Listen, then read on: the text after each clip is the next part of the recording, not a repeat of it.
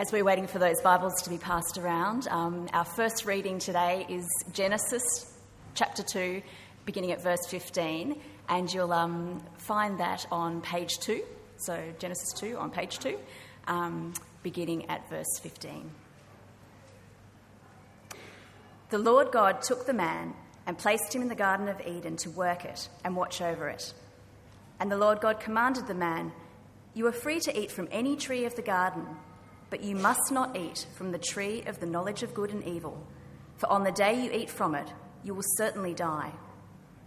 Then the Lord God said, It is not good for the man to be alone. I will make a helper as his complement. So the Lord God formed out of the ground every wild animal and every bird of the sky, and brought each to the man to see what he would call it. And whatever the man called a living creature, that was its name. The man gave names to all the livestock, to the birds of the sky, and to every wild animal. But for the man, no helper was found as his complement. So the Lord God caused a deep sleep to come over the man, and he slept. God took one of his ribs and closed the flesh at that place. Then the Lord God made the rib he had taken from the man into a woman and brought her to the man. And the man said, This one at last is bone of my bone and flesh of my flesh. This one will be called woman, for she was taken from man. This is why a man leaves his father and mother and bonds with his wife, and they become one flesh. Both the man and his wife were naked, yet felt no shame. Now the serpent was the most cunning of all the wild animals that the Lord God had made. He said to the woman, did God really say you can't eat from any tree in the garden? The woman said to the serpent, We may eat from the tr- fruit from the trees in the garden, but about the fruit of the tree in the middle of the garden, God said, You must not eat it or touch it, or you will die. No, you will not die, the serpent said to the woman. In fact, God knows that when you eat it, your eyes will be opened, and you will be like God, knowing good and evil. Then the woman saw that the tree was good for food and delightful to look at, and that it was desirable for obtaining wisdom. So she took some of its fruit and ate it. She also gave some to her husband, who was with her, and he ate it. Then the eyes of both of them were opened, and they knew they were naked. So they sewed fig leaves together and made loincloths for themselves. Brothers and sisters, we now come to our second reading. If you turn to page 1006, we come to Acts 4:32. Now the large group of those who believed were of one heart and mind, and no one said that any of his possessions was his own, but instead they held everything in common. And the apostles were giving testimony with great power to the resurrection of the Lord Jesus, and great grace was on all of them. For there was not a needy person among them because all those who owned lands or houses sold them, brought the proceeds of the things that were sold, and laid them at the apostles' feet. This was then distributed for each person's basic needs.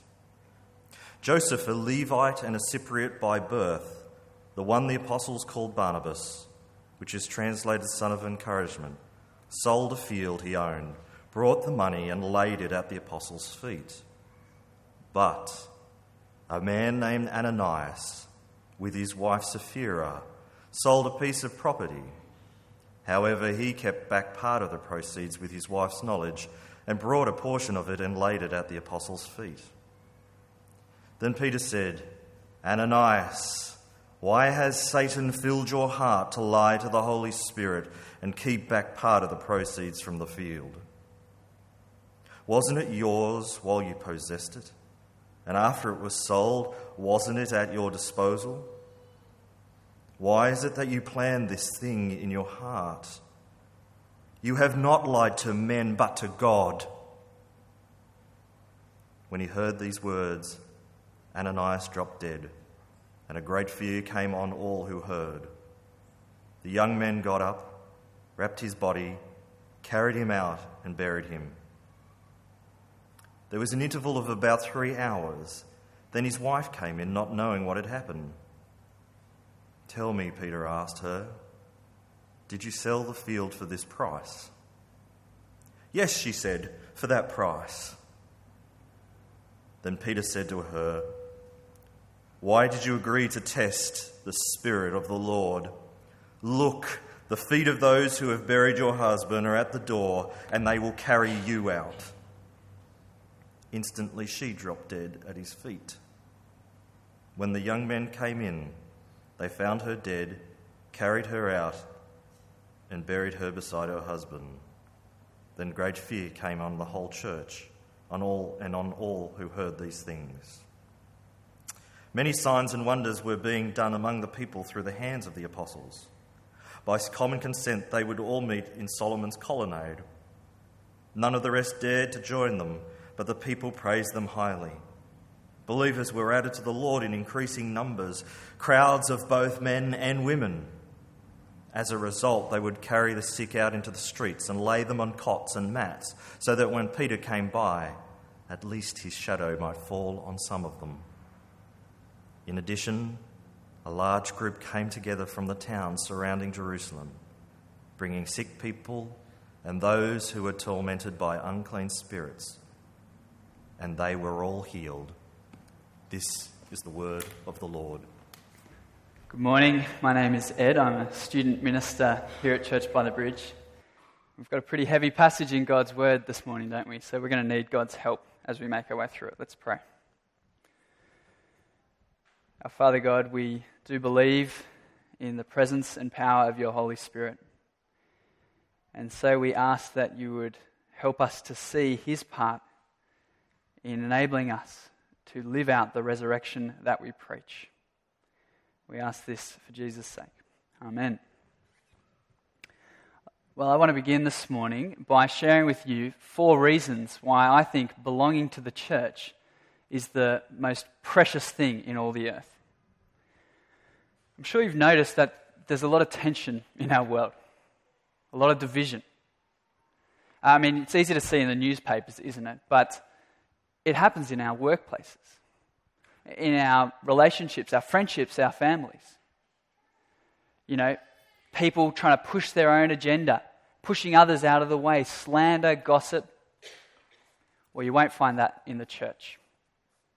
No, the church is a place of unity. You know, despite all of the differences of the people in this building, we share one goal and one vision, and that is making Jesus known to the ends of the earth. Sure you've noticed how unfair life can be. On one side, you've got people living with more than they know with what to do with. On the other, you've got people who are literally starving to death on their doorstep. Well, you won't find that in the church. No, the church is a place of equality. The church is a place where no one is needy. Because Christians hold so loosely to their possessions that if we see anyone in need, we simply give to the people around us. Are you tired of being lied to? Well, you won't get told lies in the church. No, the church is a place of truth. There is no hypocrisy in the church because at the church we practice what we preach. The fourth reason I love being part of the church is because this church, the church of God, is the fastest growing movement in our city. People are literally banging down the doors to get in amongst us. Now, as you look around, perhaps you know that that's not necessarily true of the church, is it? What's the first thing, or one of the first things that people say to you when you pluck up the courage to talk to that family member or friend about Jesus? what's one of the first things they say to you? I don't have a problem with Jesus, they say. It's you Christians I've got a problem with. I've been to church and it's full of hypocrites. You know, you've got priests who preach about loving people and then they abuse innocent children. You've got ministers who ask for your money and then take the money and spend it on themselves. And then you've got those Sunday Christians who are all holy on one day of the week and six days of the week they're worse than the rest of us. Friends, hypocrisy is not new in the church. Scott read to us the first, about the first hypocrites in the church in Acts chapter 5 Ananias and Sapphira. But I hope that you saw and experienced from the severity of God's judgment upon Ananias and Sapphira that hypocrisy has no place amongst the people of God. Friends, God's intention is that the Christian church are a people who practice what they preach. And what do we preach? We preach the resurrection. We believe that Jesus rose from the dead and that people who trust in him will rise with him too. God's desire is that we would be a people who so live out this resurrection that we preach, that we show the world the glorious blessings of the age to come in this gathering of people. But the big message from God's word this morning to us is that if you want to be part of that glorious resurrection life, if you want to be a part in the resurrection, if you want to practice what you preach, then you must have God's Holy Spirit dwelling in you. Because our main point only people filled with the Holy Spirit can live the resurrection life. We're going to make our way through the three sort of logical sections of our passage this morning. You'll find it on page 1006. It would be great if you've got it open in front of you. It's Acts chapter 4, verse, starting at verse 32. We're going to begin looking at that first section, this glorious picture of the resurrection preaching and practicing church. We're going to look at that under the title of Only Those Filled with the Spirit Are Really Living. Then we're going to think about Ananias and Sapphira under the heading People Without the Spirit Are Really Dying. And then we're going to look at that third little chunk, which records the blessings of the future life breaking into the present under the title Come, be filled with the Holy Spirit, and live. So, our first point this morning people filled with the Holy Spirit are really living. Wouldn't it be amazing if the church that I described to us before was the reality? Wouldn't it be amazing if we looked around and that's what we saw? Unity, equality, truth, growth. Well, that was the case in the early church. Let's have a read at this glorious picture that Luke paints of us of this early church starts in verse 32. Now, the large group, so you've been gaining momentum, this church. The large group of those who believed, it's important to define who we're talking about. We're talking about people who believe that Jesus died for them and have put their trust in him. And Luke's just clarified the verse above. Look up with me to verse 31. These are the people who are filled with the Holy Spirit. Let's have a look at the glorious picture of the church. Well, none of them, verse midway through verse 32, said that any of his possessions was his own, but instead they held everything in common. Imagine what humanity could accomplish if we held things in common. Imagine if we combined our resources, the, the glories that would be, as Sean shared, the, uh, the, the ease that that would bring to our troubled souls if we knew that we could count on one another. Carrying on, Luke tells us that in verse 33 that great grace was on all of them. How do we know great grace was on all of them? Verse 34 For, for there was not a needy person among them. Can you imagine how good that would be? Imagine if you could look around this building, if you could look around the churches of God and know there's not a person in need.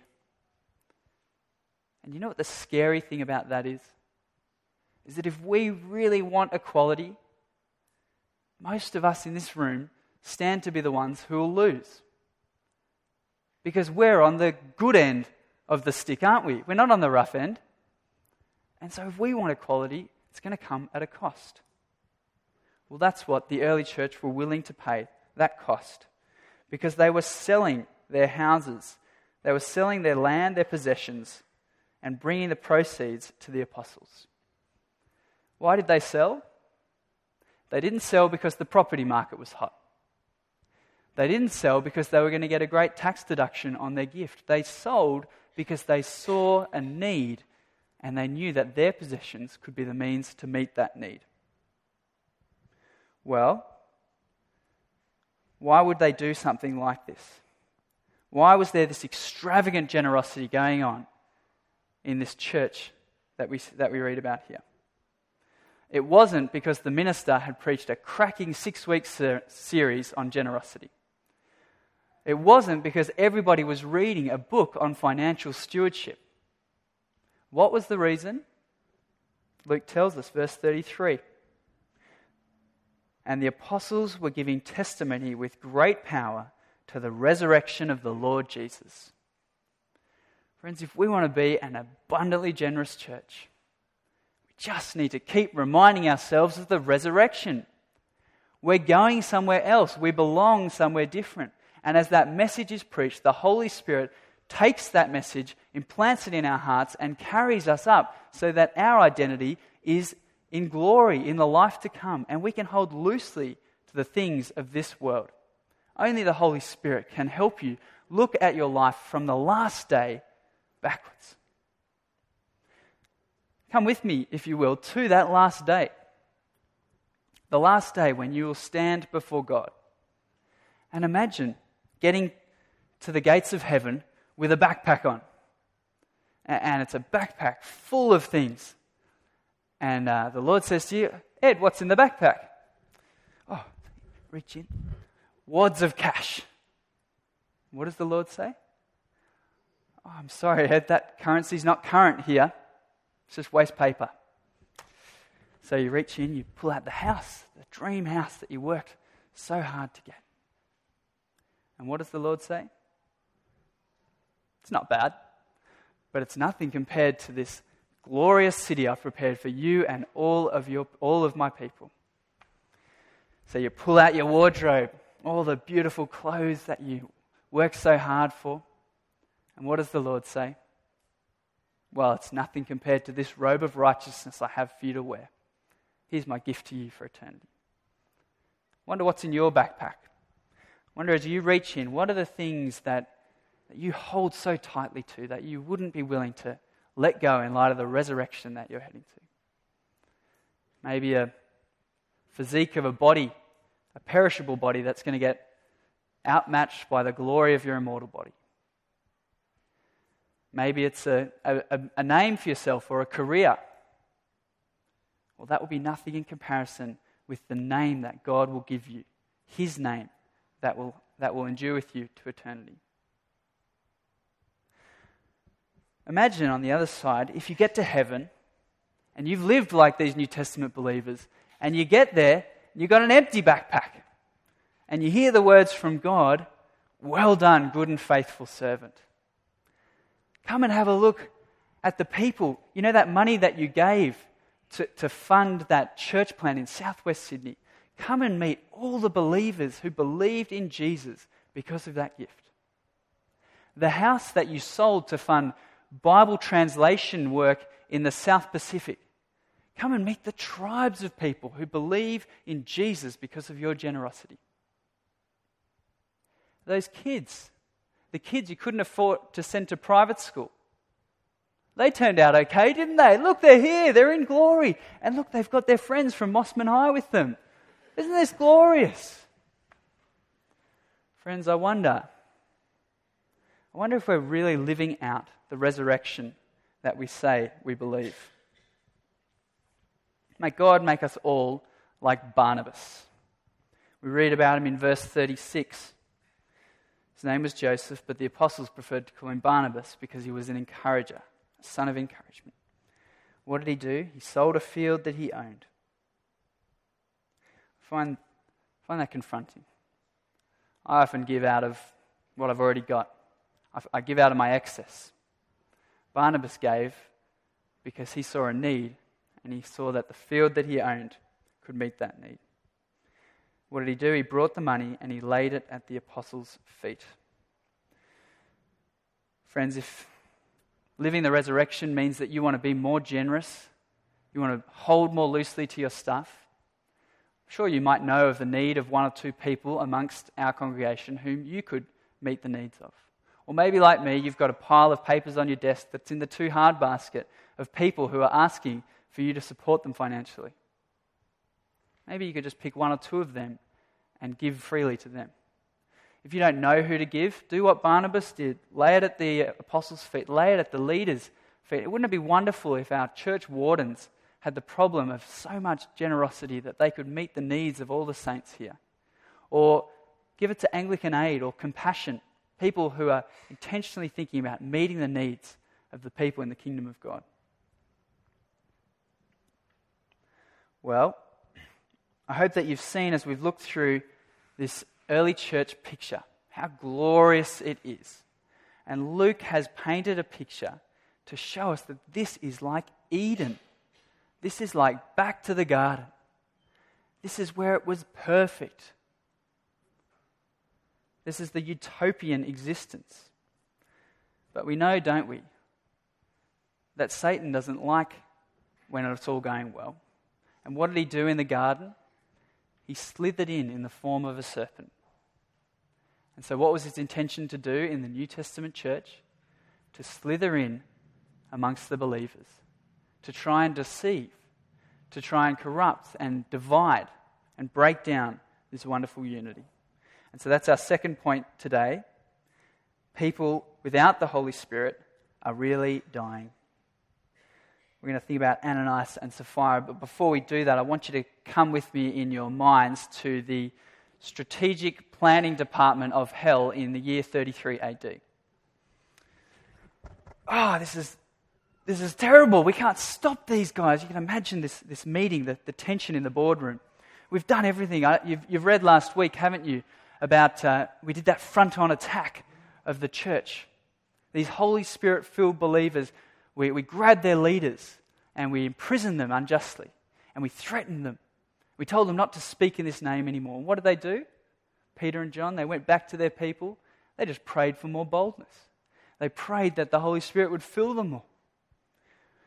We just can't stop these guys. What? And then uh, we've come up with a great plan this week. We're not going to keep hitting them from the outside. We're going to go on the inside. Sabotage one of the guys came up with this great idea hypocrisy. Do you know what that word means? Hypocrisy? It literally means stage acting. We're going to put amongst them stage actors, people who look like them, who act like them, who seem to be like them, but actually belong to us. They're going to get in amongst them and they're going to turn the culture. They're going to bring deceit and some lies. They're going to, they're going to divide the people. And just, just think forward, think 2,000 years from now, what we could have. We could have churches with mission statements like living for Jesus, loving like Jesus. And then they only love the people that are like them. We could have them, you know, declaring that they believe in the resurrection in a creed and then living like it's all here to get on earth. We could have them singing songs like, I surrender all, and then have no intention of doing it. Imagine what we could do. And so onto the stage enter Ananias and Sapphira. Luke intentionally sets up this bad example of Ananias and Sapphira in direct contrast with that beautiful Holy Spirit filled man, Barnabas, in the passage before. Ananias does all the same things that Barnabas did. Have a look in verse 1 of chapter 5. Ananias sold a piece of property. He uh, brought the, the, the money and he also laid it at the apostles' feet. But what's the difference? With his wife's consent, he kept back part of the proceeds. That word literally means he pilfered or he deprived the proceeds. Now, I want to acknowledge that Ananias has been more generous than I've ever been in my life here. I mean, I can think of things that I've, uh, I can think of things I haven't bought to give money away, but I can't think of things I've sold so I can give to the needy. And why did Ananias do this? Luke doesn't tell us. Perhaps he liked seeing the encouragement that was brought by Barnabas' gift. Perhaps he wanted to be esteemed and praised by the apostles. Well, what Luke does tell us is Peter's shocking response to Ananias. Read it with me in verse 3. Ananias, why has Satan filled your heart to lie to the Holy Spirit and keep back part of the proceeds? He goes on to say, You didn't have to sell the field, Ananias. And when you sold it, you didn't have to give the money to the church. But you've intentionally tried to deceive us. And you haven't just deceived, tried to deceive us, but you have lied to God. And then he falls down dead. I want to ask you the question do you think that Ananias was a Christian? Well, how does Luke tell us that he wasn't?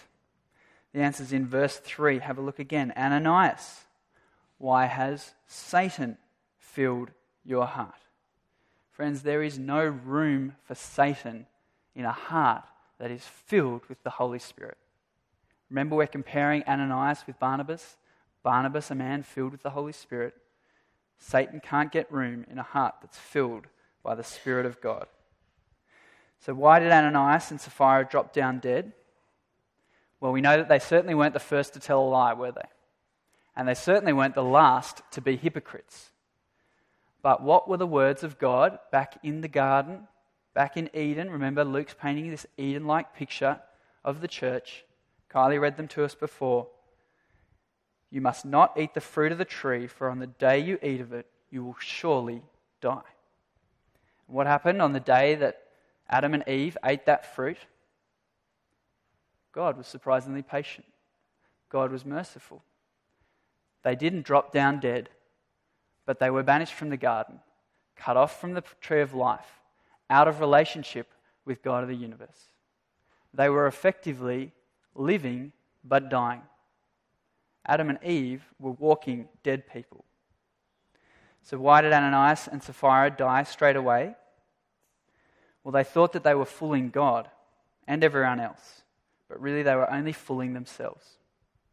They died as an example and as an extreme example to show that if you want to be part of God's church, you've got to realize that you're dealing with the holy God of heaven. If you want in on this glorious resurrection preaching, resurrection living body, you're dealing with the God of heaven. And there is no place for lies or hypocrisy in heaven. And there's no place amongst God's people here on earth. It's shocking, but I hope that in some ways it's a little bit comforting for you as well. Because God wants, to, wants you to know, friends, that He is not fooled by hypocrisy and lies. No one is getting away with child abuse, with fraud, with domestic violence, with extramarital sex. No one is getting away with those things. God sees them all. The people out there who may have hurt you, the people who may have put friends of yours off ever stepping foot in a church again, God has seen it and God will judge it. They are under God's judgment. They are effectively walking dead people. But if you here today are living amongst God's people, but living a lie, living in unrepentant sin, refusing to turn away, refusing to turn back to Jesus, then the Word of God is that you too are a walking dead person. But here's the real tragedy because if we're honest, we're all liars. We've all lied. We've all been hip- hypocritical. So if we want justice done to those people out there, it needs to be done in us as well. Anyone who's not done business with God, God's message is clear today. You're like Ananias and Sapphira.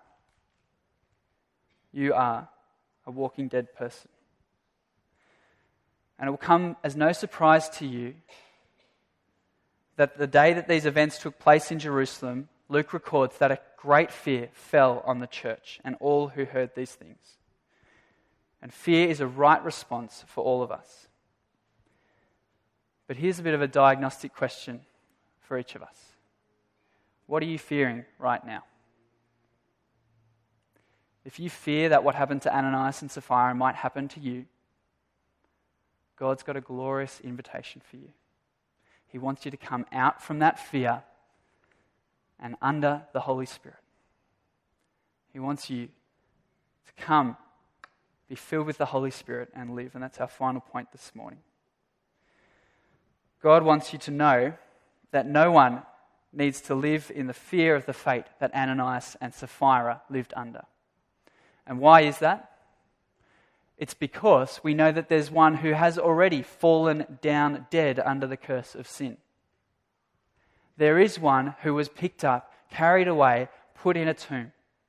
His name is the Lord Jesus Christ, and he has suffered the curse of our lies and our hypocrisy.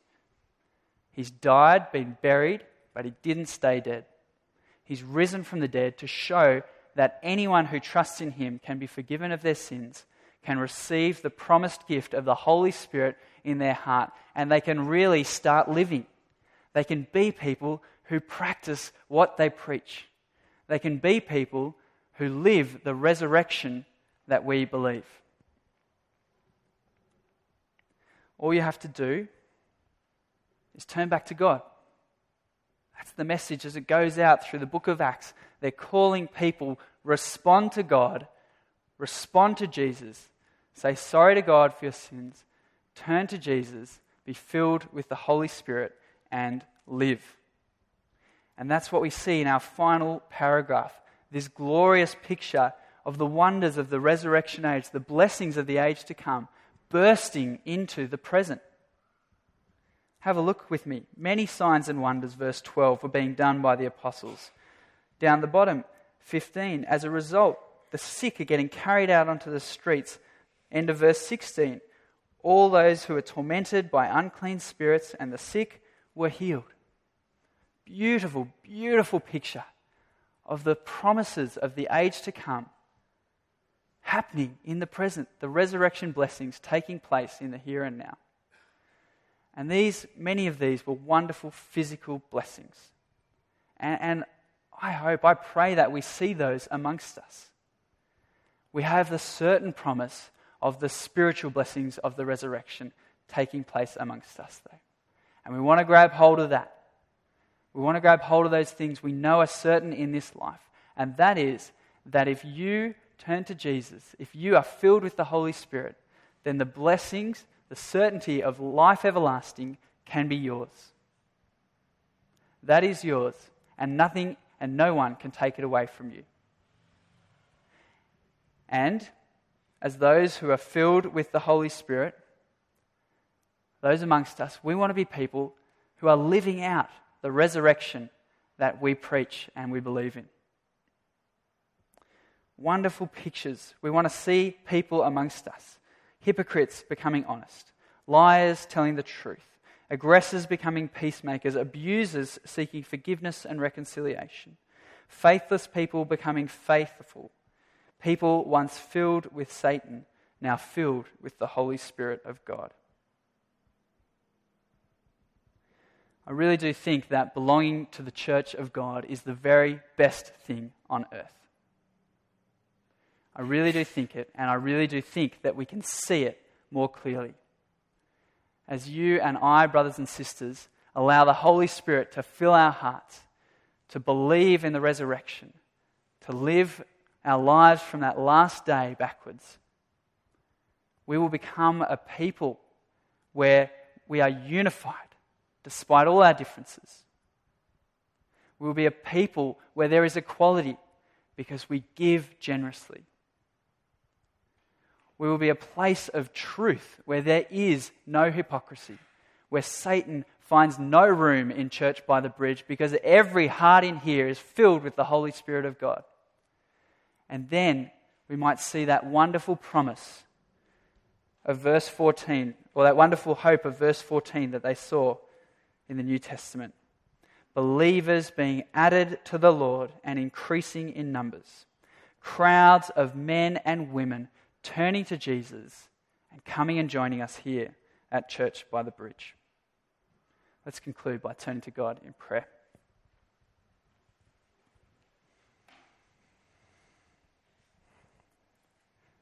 Perhaps today you've become aware of unrepentant hypocrisy in your heart. That you are someone who is living like Ananias and Sapphira amongst God's people yet not filled with God's Spirit. I want to give you a moment to turn back to God to repent of your sin, to put your trust in Jesus, and receive the promised gift of the Holy Spirit.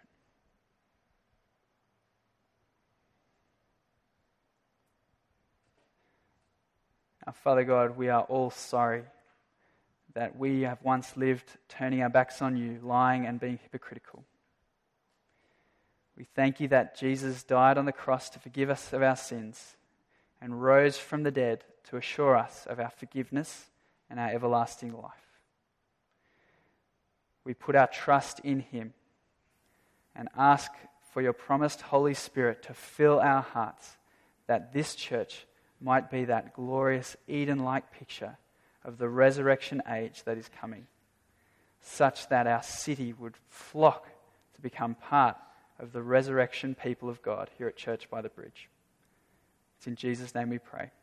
Amen.